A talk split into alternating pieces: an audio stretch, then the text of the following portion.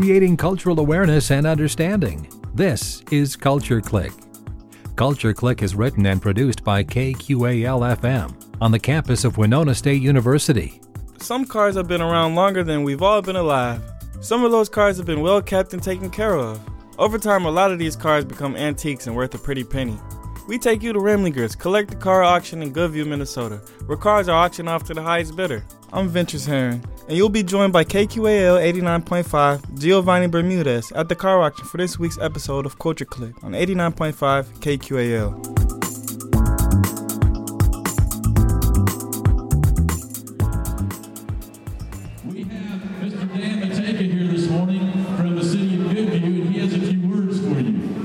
Inside the car show, there were several individuals ready to take part in the bidding. Around us, there were several signs from ages past, some road signs, others from mechanics, all with a sense of car culture and automotive history.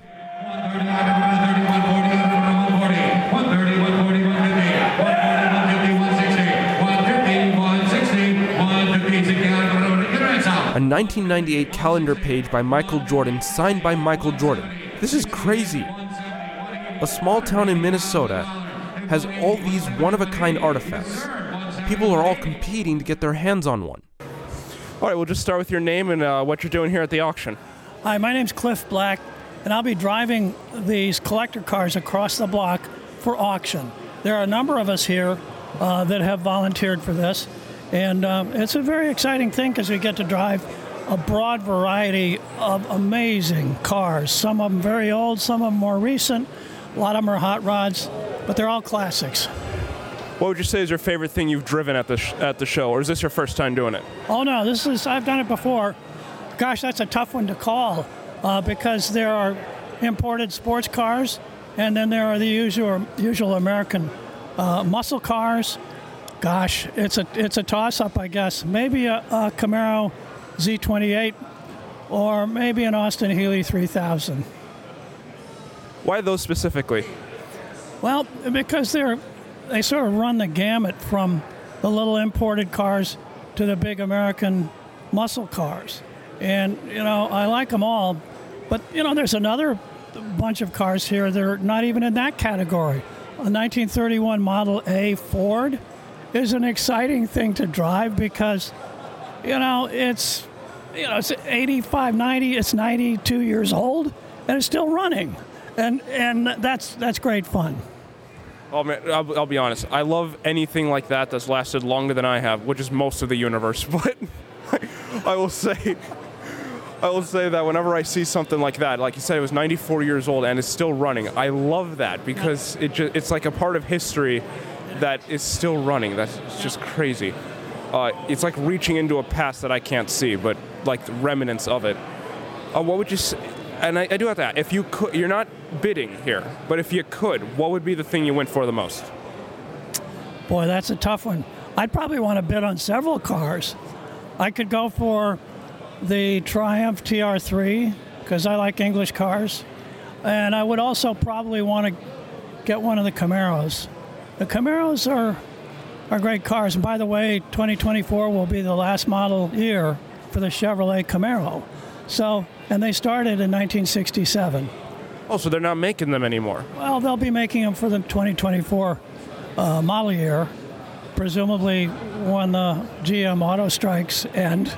But uh, yeah, that'll be the end of it, and they'll probably be electric after that. Well, that's crazy to think about. And in a way, it kind of it kind of comes with a bittersweet kind of feeling, right? In one way, they're no longer making something that you're so used to, but in another way, what you already have becomes way more unique. Absolutely, no question about it.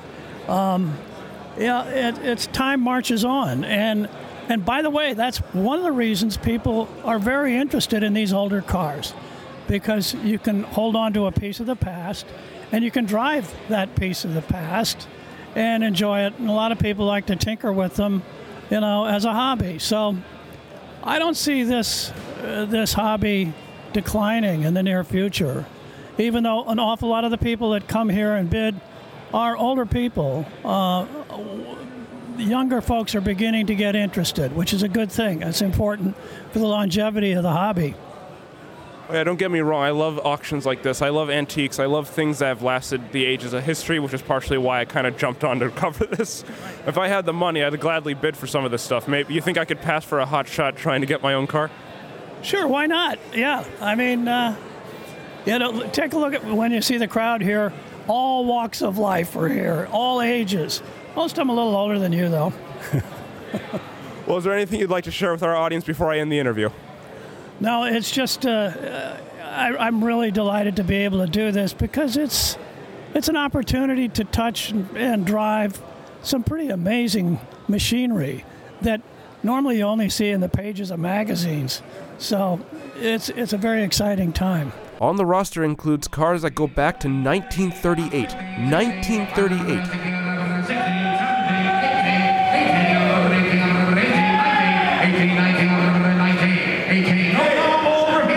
Bidding for a 1964 Chevrolet Impala, the 1972 AMC Javelin SST caught fire while driving into the garage. The fire was taken care of, to the humor of many of the attendees, calling it a hot deal and a fire sale. People are still excitingly bidding. All right, so we'll just start with your name and your association with the event. Uh, my name is Tim Marco, and I'm just I'm actually selling a vehicle here, and I'm looking to possibly buy something. Can you give me a bit of information for a vehicle for the vehicle you're selling? Uh, I have a 1948 GMC five-window, three-quarter ton pickup truck. Uh, and is it on reserve? Yes. Right, which means that uh, you're expecting a bare minimum. So, what's the bare minimum you're expecting? Well, I have a number in my head of what I feel it's worth that I would need to take to make the truck go away because I don't need to sell it. Um, the reserve I have on it is 38,000 today. All right. So, what makes you choose an auction instead of just selling it? Um, I just think that for this particular example, I'm not really 100% looking to try to move it and sell it. So I thought I would run it through here since there will be a lot of people in the automotive industry and a lot of people that are interested in older cars and trucks that would be here. So the potential for that particular vehicle triggering someone to want to buy it might be here, you know, on the right day at the right time. And what would you? What are you looking for to buy here? There's a couple of Mustangs that are in there that I might be interested in. Uh, maybe a couple of the other old pickup trucks. And why not just try and find those on the market? Well, you can. Uh, the problem is, is I can come here and I can look at 250, 300 vehicles as opposed to driving an hour to look at one. I gotta say, this is my f- first time coming to an auction. It's quite the exciting event, quite exhilarating. Yeah, it will be too. And once you start seeing some vehicles that are up in the 200 plus thousand dollars, you'll see a lot of excitement once it starts happening. Really, man, I, it's really uh, interesting to see the uh, the shifts between how much how low something can sell for versus how high. Uh, I'm seeing cars sell for like six thousand, and I'm like, okay, that's a little less than I was expecting. And then I see one with the starting bid's twenty thousand dollars, and that took me aback.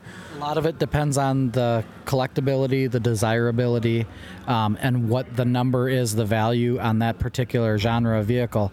Um, as people are getting older, those vehicles are changing. You know, the 55 Chevys and stuff are all still collectible, but people that graduated um, in the late 80s to early 90s to mid 90s, they're looking at the vehicles that were really cool when they were in high school. So, um, you know, the stuff that was cool when I was in high school from 91 to 95, those are the cars that I always thought were unattainable to me. And now that I'm older, those cars are very attainable.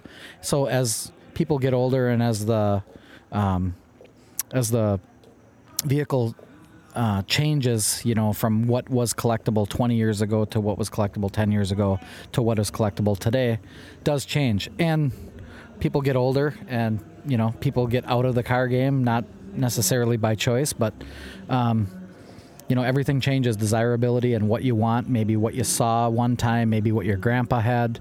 You know, there's a lot of different things that come into play for it. Is this the first auction you've been to with the uh, uh, with this auction industry? No, been to uh, several of them. Yep. What keeps you coming back? I love cars. I love trucks. I love the whole collectability of it. I don't think, I mean, stuff fluctuate, values go up and down, but I think there's always going to be a market for this. And I think the market is really going to be going up once they really start trying to shove this electric vehicle stuff. I think it's really going to go up because people are going to want to buy this stuff and keep it in their storage and put it away. Yeah, I actually heard that from a few other people. They say, uh, oh, I don't remember which one. There's one car type that's going to stop being sold in 2024. Uh, and they said even now, if you buy a car from 2022, people are going to want it simply because once that year comes around, it no longer exists. Right inside the door here, there's a purple uh, Dodge Challenger, um, a special edition Hellcat that is a 2023 that sold for $90,000 yesterday. Um, you're not going to be able to buy that car ever again. So next year, that car would probably run through here at 100 to 110, depending upon the, the market next year. And in 10 years, that may be 150, you know. Oh, that is crazy. Do you think the same thing will eventually happen to electric cars? Will they eventually come down the same route or no? I don't know. I'm as I'm trying to be as optimistic as I can about it because I own an automotive repair shop, um, a 14 bay shop, so we work on a little bit of everything. Um, I, I, don't know. I, I'm sure that there will be a niche market for them first electric cars that came out, those first ones, but I don't know that the quality of build is there for us to see those vehicles in 30, 40, 50 years, where the old cars are still together, as you can see. It's quite surreal to actually see. I'm seeing a bunch of a bunch of. Uh, it's like walking through a lot of uh, automotive history, sure just is. right in front of your face. I, well, is there anything you'd like to say to our uh, audience before I end the interview? Uh, no, it's just a great thing that people can even just come out and just be a spectator and watch. It's really interesting to to look at stuff and it sparks memories of things from the past. You know, things that have happened in your life or people that you've seen. You know, Grandpa had that car or something like that. So it's a it's a great thing and it's a it's a good thing to be around car people because car people are usually good people. All right, well, thank you for your time. I appreciate you doing this interview with us. Thank you. Many of these cars come at their own risk, as many of the people who restored them have spent a lot more money than they are going to get. One car was asking for 50000 and only sold for 12000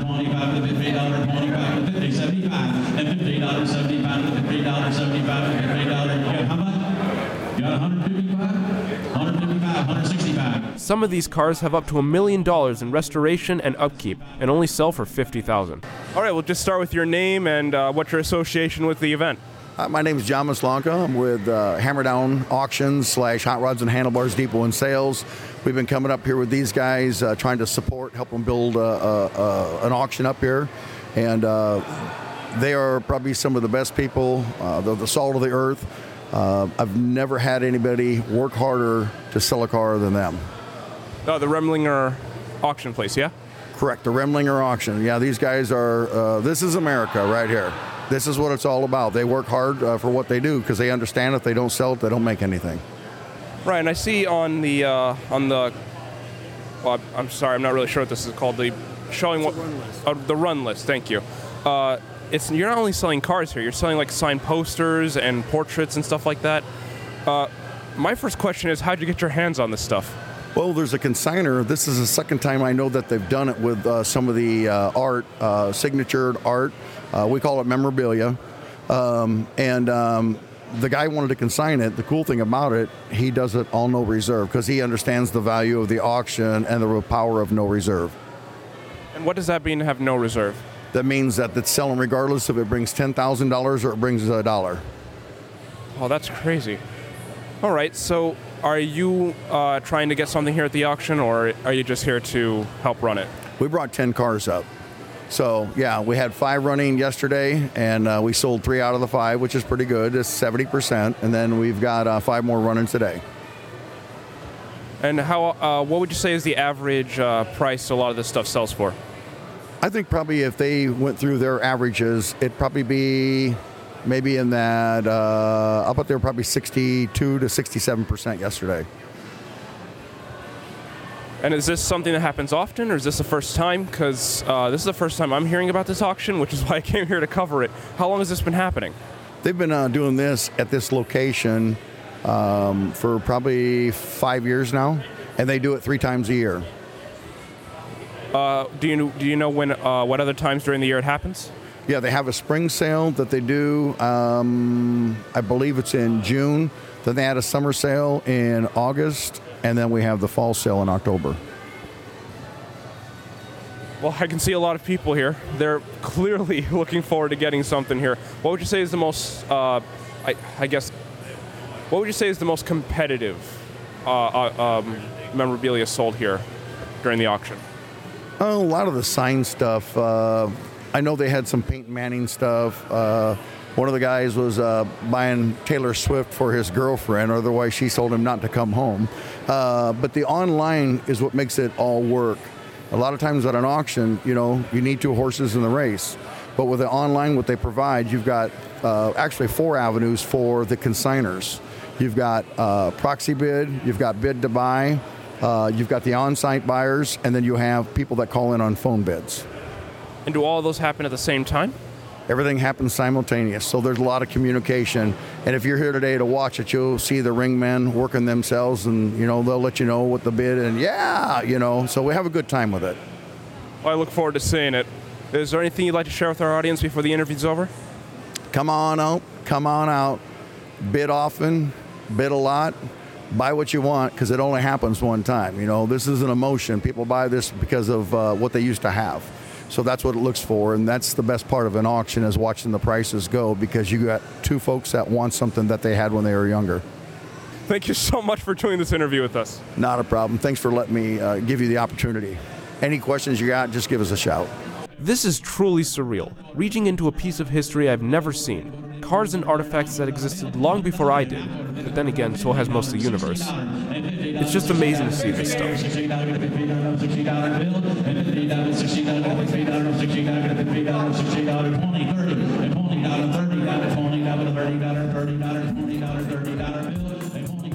Thanks for tuning in to Jim Remlinger's Collector Car Auction today on Culture Clique. To be in attendance next year, check out RemlingersAuctions.com. To keep up on all things Winona and the surrounding area, tune in to Culture Clique Thursdays at 12:30 right here on 89.5 KQAL. Online at kqal.org, the KQAL app, and on your smart speaker.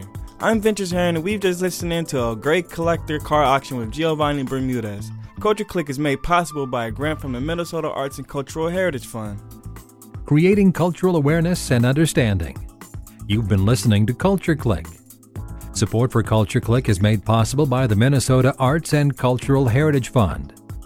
Culture Clique is produced by KQAL FM on the campus of Winona State University. For more information, look us up on the web at kqal.org. And thanks for listening to Culture Clique.